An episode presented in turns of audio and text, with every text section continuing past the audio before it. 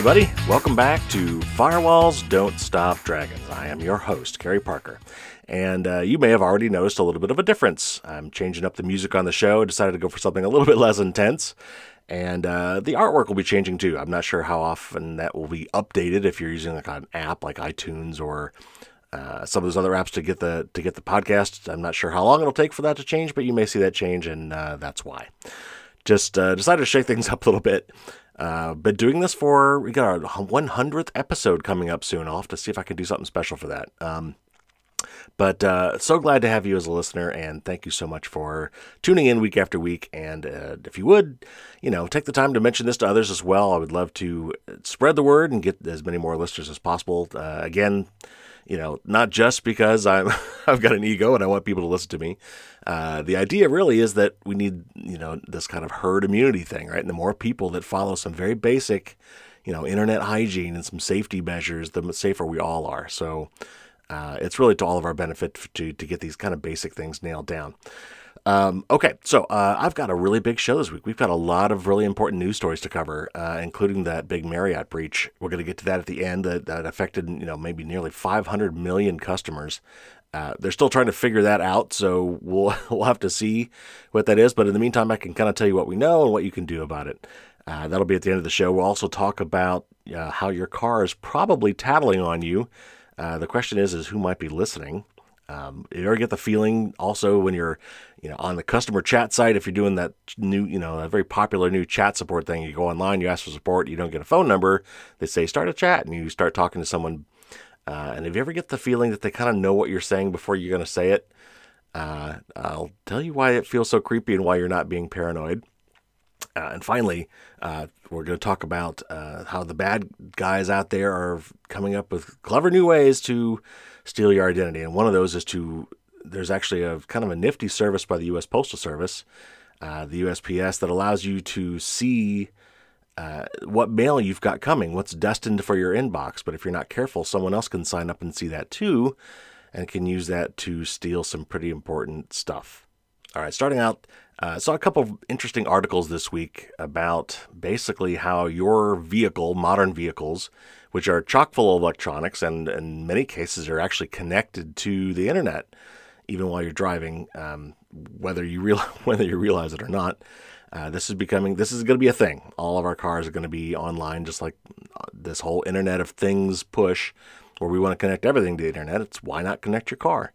So it, it it's already it's already out there in some places, and it's just going to be more prevalent. And um, the other thing to realize is that your vehicle has lots of information, not just about the vehicle itself, but obviously things like your location.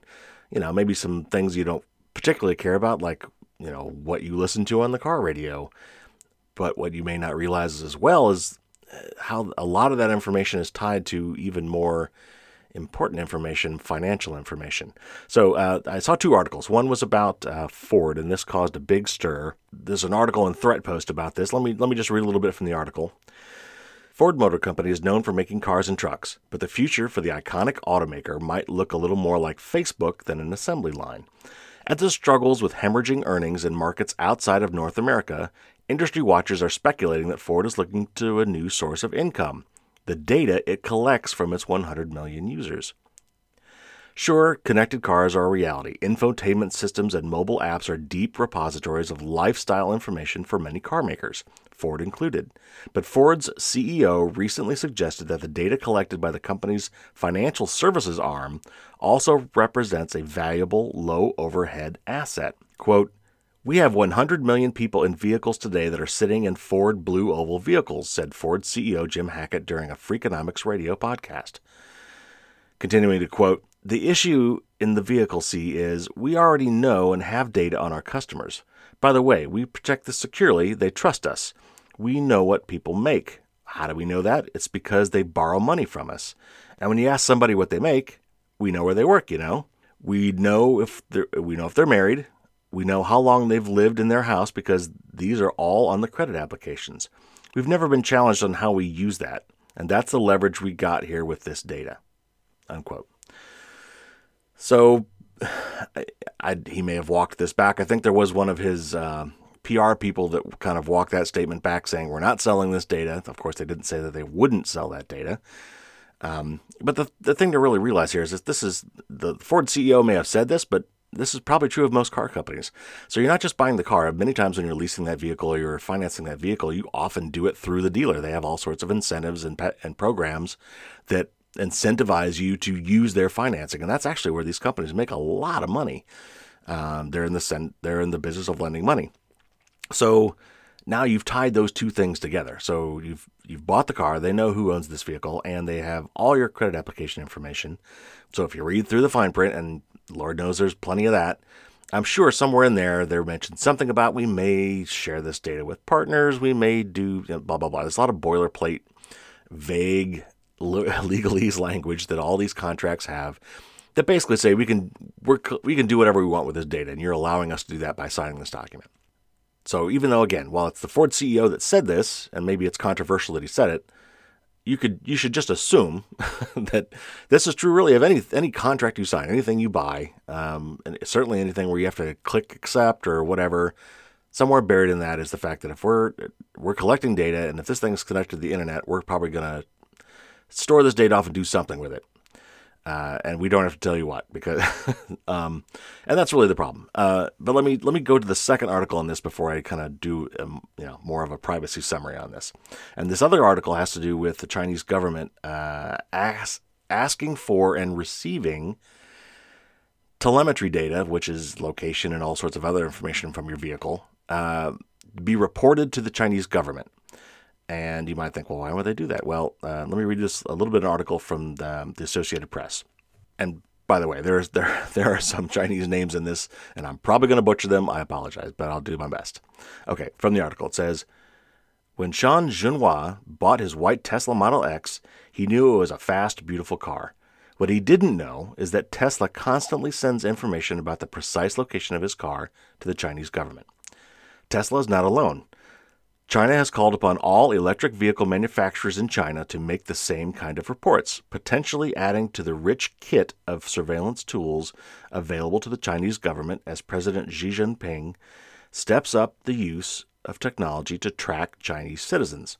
More than 200 manufacturers, including Tesla, Volkswagen, BMW, Daimler, Ford, General Motors, Nissan, Mitsubishi, and others, transmit position information and dozens of other data points to government backed monitoring centers, the Associated Press has found. Generally, it happens without the car owner's knowledge. The automakers say that they are merely complying with local laws, which apply only to alternative energy vehicles. Chinese officials say the data is used for analytics to improve public safety, facilitate industrial development and infrastructure planning, and to prevent fraud in subsidy programs. But other countries that are major markets for electronic vehicles, the United States, Japan, and across Europe, do not collect this kind of real time data. And critics say the information collected in China is beyond what is needed to meet the country's stated goals. It could be used not only to undermine foreign car makers' comp- competitive position, but also for, for surveillance, particularly in China, where, uh, where there are few protections on personal privacy. Under the leadership of Xi Jinping, China has unleashed a war on dissent, marshaling big data and artificial intelligence to create a more perfect kind of policing, capable of predicting and eliminating perceived threats to the stability of the ruling Communist Party. There is also concern about the precedents these rules set for sharing data from next generation connected cars, which may soon transmit even more personal information. Quote, you're learning a lot about people's day to day activities, and that becomes part of what I call ubiquitous surveillance, where pretty much everything that you do is being recorded and saved and potentially can be used in order to affect your life and your freedom, says Michael Chertoff, who served as Secretary of U.S. Department of Homeland Security under President George W. Bush and recently wrote a book called Exploding Data. Chertoff said global automakers should be asking themselves tough questions. Quote, if what you're doing is giving a government of a more authoritarian country the tools to have mass surveillance, I think then companies have to ask themselves is this really something we want to do in terms of our corporate values, even if it means otherwise foregoing that market? Unquote. So, again, cars are part of the Internet of Things. Cars have a ton of data. Um, most of it's just internal car data, which you know doesn't have a lot of value as far as privacy goes. But there's also plenty of data, you know, how you drive, you know, how quickly you drive, uh, do speed, Uh, where you know where do you go? Your location at any, any point. Um, you know, maybe sillier things like what you listen to on the radio or what kind of things you do with the, the you know the car's entertainment system. You know, but any of any and all of those things are, are fair game and can be stored and potentially saved off and sent somewhere else for analysis. And uh, like the earlier article, the other thing to realize is, at least in the United States, and I'm sure this is probably prevalent other places too, where you buy your vehicle, that information, your car, and your identity is tied not just to your vehicle and where you go, but to your financial history, basically, because when you apply for credit, you give them all sorts of access to your information. And they've got all your demographics. They know what you make. They know, you know, where you've lived for a long, you know, for the past, know, however far back your credit report goes. Uh, they've got access to all that information, and now they can tie it together. So they've got a deeply personal profile on you. Now, again, Ford is, I'm sure, not the only one doing this. They just kind of got the hot seat for saying so. This data, like all this data, as we've talked about many times in this show, is very valuable. It's very useful information. If you actually using this data for good, you could do a lot of great things. You could you could find out where the where congestion is. You could find out where older cars are that might be doing more polluting. Uh, you could certainly use it for infrastructure and and uh, climate stuff. Uh, it it has all sorts of great uses, but the problem is the privacy aspect. And until we can really get a good handle on that, we're going to have problems, and we should really consider how much of this data we collect and certainly transmit and save. Uh, obviously, first thing we need, as I've said many times, is we need complete transparency these companies need to be completely forthright about what data they collect, who they share it with, how long they store it, uh, and what they're doing with it, and who they're giving it to. Um, th- those are at the bare minimum. We need that because if we can't, if we don't have that kind of information, we, the market can't function. You know, people can't decide. You know, well, Ford's going to share all my data, but Tesla's not, or vice versa. Whatever, pick your two companies. Um, you know, company A versus company B. If company A's car is blatantly telling me that they're going to monetize my data, but company B is not, well, then I can make an informed decision that I, if I care about that, and of course, I'm biased. I think you should, uh, you know. But if you do care about that, then you can make an informed choice. Uh, right now, the problem is we don't have informed choices. The other problem is this data is completely loose. I mean, once it gets out there, there's, you know, it's a wild, wild west. We're not tracking it. We have no idea where this data goes. I mean, you know, companies have certain arrangements, but if I if I collect the data and I share it with one of my marketing partners, how do I know who they share it with? Um, there's also this notion of we want to de-identify data, uh, which is sort of like anonymizing data. But you know, you want to strip off the part of that information that might let somebody know who that person is. And by the way, location just knowing your location is enough to identify people in many ways. Uh, if you can give me just four data points uh, on location on somebody, home, work, um, school they drop their kids off at, that kind of thing. If you can give me just a few key data points, I can very often identify who you are. So we got to be very careful about about what data we let loose and how we allow certain data sets to be correlated. Um, anyway, getting on a big soapbox.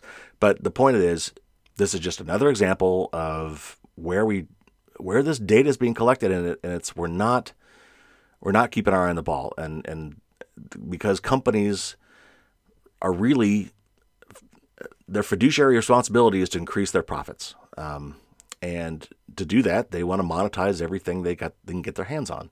So it's not in their best interest to control what they're doing uh, unfortunately, that means that we're going to need some sort of probably government regulations on this. But at least if we had transparency, at least the market could work. At least then people would be able to make choices as well. Let's back off the soapbox and move on to our next topic. Now, have you ever done that chat service with customer service? You go, you know, you want to report a problem, and today, of course, it's too expensive to talk to a, to an individual person, even if that person is halfway around the globe. Uh, so they, they they're doing these kind of web chat services now, uh, which is fine actually. I don't mind that at all. Actually, sometimes I find it easier to to to chat with somebody than to to talk to somebody. So I've noticed this, and I wonder if you've noticed this too. And then then I read, I read this article. Uh, I was actually chatting with somebody, and I noticed that they, you know, while I was starting to type and said something, they were starting to immediately type in return, and what they said uh, immediately after I hit send basically meant that they had to have seen what I was typing before I hit send. And I thought that was creepy. And I actually, at the time, I asked that person, Can you see what I'm typing before I hit send? And they told me they could. Um, and then I read this article. Let me, let me read this article from Lifehacker. In the latest, or really most recently unearthed, instance of internet being creepier than most users realized, it has come to our attention that the text box you use to communicate with customer service reps at most websites doesn't work the way you expect it to. In short, it would seem that a lot of companies that let you live chat with customer service reps all utilize a service that allows said reps to see everything you type into the text box, whether or not you press send we or I always assumed that, like when you t- we text someone or use Facebook Messenger, the rep would see the traditional word bubble with ellipsis in it. But no, chances are they've seen every change you've made as you compose, fix typos, and possibly strategize on how to best convey your problem and get support. Yeah, so that's creepy. Uh, I don't I don't even know why they would do this. I guess maybe it makes their you know the session more efficient. If they can watch you type as you type it, that just gives them a little bit more heads up on what how to answer your question quicker. I, I don't know, but it's certainly creepy, and uh, it's something you know that you just need to be aware of. So when you're on these chat sites and you're working with customer support, if you start typing something that, ooh, no, I don't want to tell him that, realize that they may have already seen it. Um, and it's too and it's too late. So what do you do about this? Um, if you're really paranoid about this, then all you really can do is like you know start typing your responses in some other sort of a text editor, some other window where you can type your text, and when when you're actually ready and you've done your edits and you fixed your typos and you know and you've you know deleted the thing that you realized you probably shouldn't tell them, copy and paste that into the window and then hit send. I know it's a total pain in the butt. The other thing you need to realize is that this works for forms as well uh, and I think I've mentioned this on the show before, but when you go to fill out a form, let's say you go to some website and you want to sign up for some service. actually, you don't want to sign up for anything. You go to some website because you want to get some information. And it's like, okay, well, to get this information, you've got to fill out this form. And like, okay, fine. So you start filling out the form. You click, you click the, the enter button, and it takes you to another form. They ask you more info, and you're starting to go, okay, you know, I, I, don't want to send all this information in. Uh, so I just got to quit and I leave the website. And without ever hitting send or ever hitting submit, uh, obviously, on that first page when I said you click next, you know, that's kind of a submit thing. But on the next, you know, if you're filling out a form and you're starting to get through the form and realize, hey, this is kind of too personal information, and you realize, oh, this is required, and I don't want to give the information, and you quit without hitting send, there are many websites out there that are still saving off that information and transmitting it up to their servers before you hit send, before you hit submit. So it's possible that they are collecting that data anyway. Now, honestly, I think web browsers or web standards or both need to address this. Um, I don't know how because uh, under the covers, it's just code, it's software, it's JavaScript. Um, if they're writing this code, they can have that these form pages sending information without you hitting submit. Uh, you know, so I don't know how we come up with some way to block that or notify users that this is happening, but that's creepy and that's that's just weird. Um, you know, there should be a final commit stage where you know until I hit send, you don't see anything. But that's not the way things are working. So anyway, my point here is that just be aware of this, uh, that this is possible and it's becoming more prevalent. All right, next up, the United States Postal Service. Uh, first of all, they announced a big breach, and I'm not going to get too much into that because it's kind of highly technical and they've already fixed it. And uh, I think if if there's anything that comes out of that part of it, um, we'll, we'll probably be notified. Uh, but the story I do want to talk about uh, relative to the Postal Service is they've got this service uh, called Informed Delivery. And the way this thing and the way this works is you can go to the you can go to the USPS website and sign up for this service, and they ask you some questions that supposedly only you would know the answers to uh, to sign up for this service or to sign in for uh, I think a postal service account at all. Uh, but the cool thing you can do with this service, and I, I, I do think it's cool, is you can actually get a sneak peek at the mail that's destined for your mailbox. Um, basically, every every piece of mail that comes into their system that has your address on it and your name is scanned. A little black and white photo of that letter or package or whatever it is, including junk mail, by the way.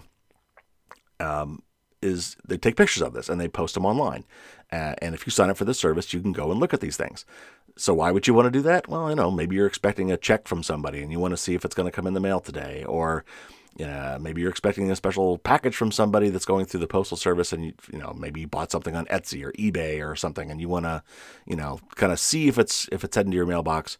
The other thing you might want to use it for is if you were expecting something and did not get it, you know, maybe you could go back and look, hey, you know, did this come to my mailbox? And maybe, you know, because maybe the guy, even though it was scanned and, and destined for me, you know, maybe the uh, maybe the mailman or mail person put it in someone else's mailbox by mistake.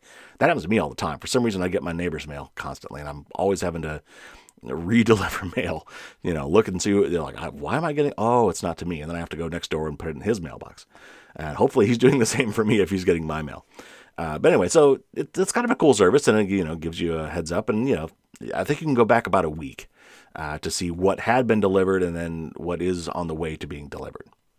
Now, the bad guys have found a way to exploit this system to perform identity theft and uh, actually just regular old theft.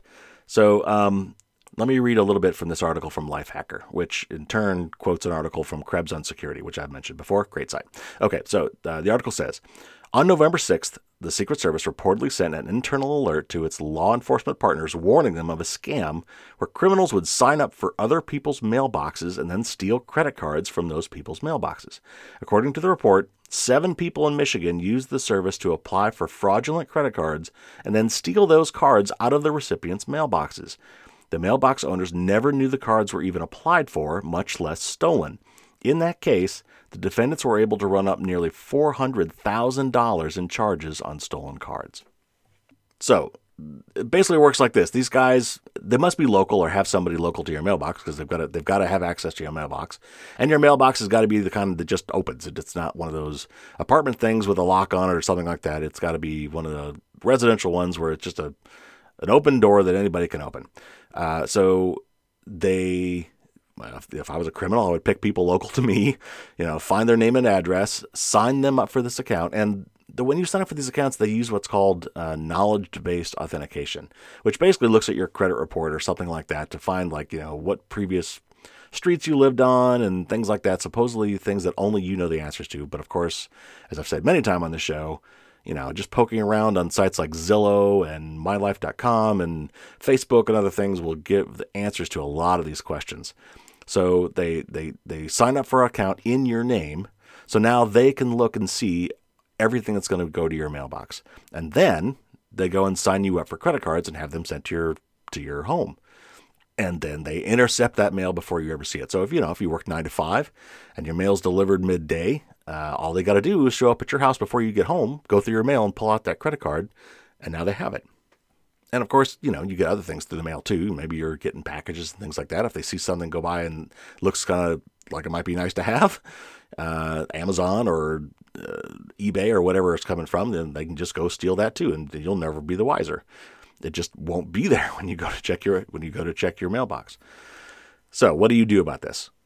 Well, first of all, the Postal Service, because actually Krebs on Security, Brian Krebs, um, complained to them about this service, they started uh, sending out notifications to your mail when anybody in your household signs up for this service. So you can see the problem there. I mean, it's nice they get notified, but if, if someone's doing this on your behalf uh, maliciously, they're going to know when that notification hits your mailbox and they can steal it before you ever see it. So that doesn't, you know, doesn't really help. Uh, the other thing too, apparently, is they do ask these knowledge-based questions, um, but these since a lot of these questions are based on credit report, uh, supposedly if you freeze your credit, that may uh, block access to signing up for this account as well. Unfortunately, there's been some reports that that hasn't worked, always worked. So uh, your, your your mileage may vary there, but the real way to uh, to prevent this is basically to sign up before they do, uh, and you'll want to do this for everybody in your household, at least everyone who's not a minor uh, who could be receiving mail at that address. So you go sign up for a U.S. Postal Service account, and you go to the sign up for informed delivery, uh, and make sure you sign up for each name, uh, in, uh, each named person in your household. And then, you know, even if you never use the service, at least that will prevent uh, the bad guys from signing up on your behalf and having access to that without your knowledge. All right, and that brings us to our big story of the week, and that will lead us to our tip of the week, and that is the big Marriott breach. I'm sure this has been all over the news. Uh, they're saying that up to 500 million customers may have been affected. Uh, this goes back almost four years that apparently this data has been unprotected. Um, but we're still kind of in the early days here, so I think they're still basically trying to figure out what happened, what got stolen, etc. Uh, let me lead, read a little bit from this article from Naked Security. Marriott has today revealed that its Starwood guest reservation database has been subject to unauthorized access since 2014. The scope of the data breach is huge, covering nearly five years and approximately 500 million guests. The company warns that if you made a reservation at one of its Starwood brands in the last five years, then you are at risk. According to Marriott, its Starwood hotel brands include Starwood branded timeshare properties, W Hotels, St. Regis, Sheraton Hotels and Resorts, Westin Hotels and Resorts, Element Hotels, Aloft Hotels, the Luxury Collection, Tribute Portfolio, Le Méridien Hotels and Resorts, Four Points by Sheraton, and Design Hotels. It seems that different guests may be subject to different levels of exposure according to how much data they shared. Until you have successfully confirmed your level of exposure with Marriott, you should assume the worst. Information put at risk by the breach includes some combination of name, mailing address, phone number, email address, passport number, Starwood preferred guest account information, date of birth, gender, arrival and departure information, reservation date, communication preferences, payment card numbers, and payment card expiration dates. Although payment card numbers were encrypted, thieves may have stolen the information required to decrypt them. All right, so again, is, we're kind of in early days on this. It sounds like what happened here is somebody figured out that something some part of their database was unprotected for a long period of time. And what that means is that data was at risk of being stolen. Was it stolen? I don't think they know yet, and they may never completely know. Uh, it sounds like what they are doing is kind of, they're still in the process of reviewing what happened, trying to figure out exactly what was stolen if they can. Uh, and they're, they're starting to notify people of this as well. Um, and that leads to our tip of the week, and that is what on earth do you do about this? So, if you uh, were sometime in the last five years staying at one of those many properties that I just mentioned, you may be affected by this, or you should uh, consider yourself to be at risk. So, they have created an official website, and it's called info.starwoodhotels.com. That's S T A R W O O D H O T E L S dot com, info dot starwoodhotels dot com. And that's the official place to go for information on this. And they're updating it constantly. There's a little FAQ or frequently asked questions section at the bottom that keeps getting expanded and probably updated. Uh, and there's lots of good general information there. So uh, do note that, at least currently, like when I went to this website, it automatically redirects to a different website called answers.kroll.com. That's K R O L L. And I have no idea what that is, but that's okay. Don't worry about that. Uh, you know, maybe eventually they'll keep it at that domain. I don't know. But when you go to info.starwoodhotels.com, it'll redirect to answers.kroll.com. Now, the other thing on this website that's important is there's a, a, a, local call center. So I think it's only for the US, UK, and Canada currently. Um, but if you there's a little link there where you could find out uh, the call center information. At that point, you can actually call in and talk to uh, I would hope a human to get more information there if you want. Now, the other thing is whenever there's a big breach like this, whenever there's a big scandal of this, beware of people, bad guys capitalizing on the paranoia around this. So there's already email scams going out about this breach that are false. I know it's it's hard, right? So that's why I'm giving this information. Uh, the main place you want to go is info.starwoodhotels.com. Um, but some of these emails, um, if you, there will be probably an official email from Marriott, and according to them, this is how you will be able to recognize that it's from them. Uh, it will be coming out from the from the address Starwood Hotels at email-marriott.com. So if you're getting an email from someplace besides that, assume it's a scam. Uh, also, this email will not ask you for anything, nor will it have any attachments. And really, the only thing this email is going to do is give you the link that I just gave you, which is info.starwoodhotels.com. Uh, nevertheless, even if you get one that matches all that, I still wouldn't click the link. I would just go there manually yourself because, you know, when the bad guys know that that's what the letter is supposed to look like, they're going to make their scams look just like that. But that link will take you somewhere else. so you may get that email, but even if you get the one that you think is official, basically just ignore it. Where you want to go is that website I just told you about. Uh, they will apparently offer, and maybe this will come through to the website uh, or maybe that email. They're going to offer a service called Web Watcher for free for a year. Um, I'd never actually heard of this service before, uh, so I can't really say whether it's good or not, but it will be free for a year. Uh, I don't see why you wouldn't want to do it uh, necessarily. Um, just make sure that you're really signing up for that service. And again, you know, I wouldn't trust anything other than that one website I gave you. Uh, this service, you know, apparently searches the dark web for your information. Will somehow let you know if it's being trafficked. Um, though I would just assume that you know if you're part of this breach, that information is out there. Also, apparently, you shouldn't just Google Web Watcher because the bad guys are already coming up with a lot of fake websites around Web Watcher. Again, you can see the theme here when when you know when there's really big data breaches like this, when there's big security incidents like this that, that are splashed all over the news, the bad guys immediately swoop in uh, with scams. Um, so just just beware.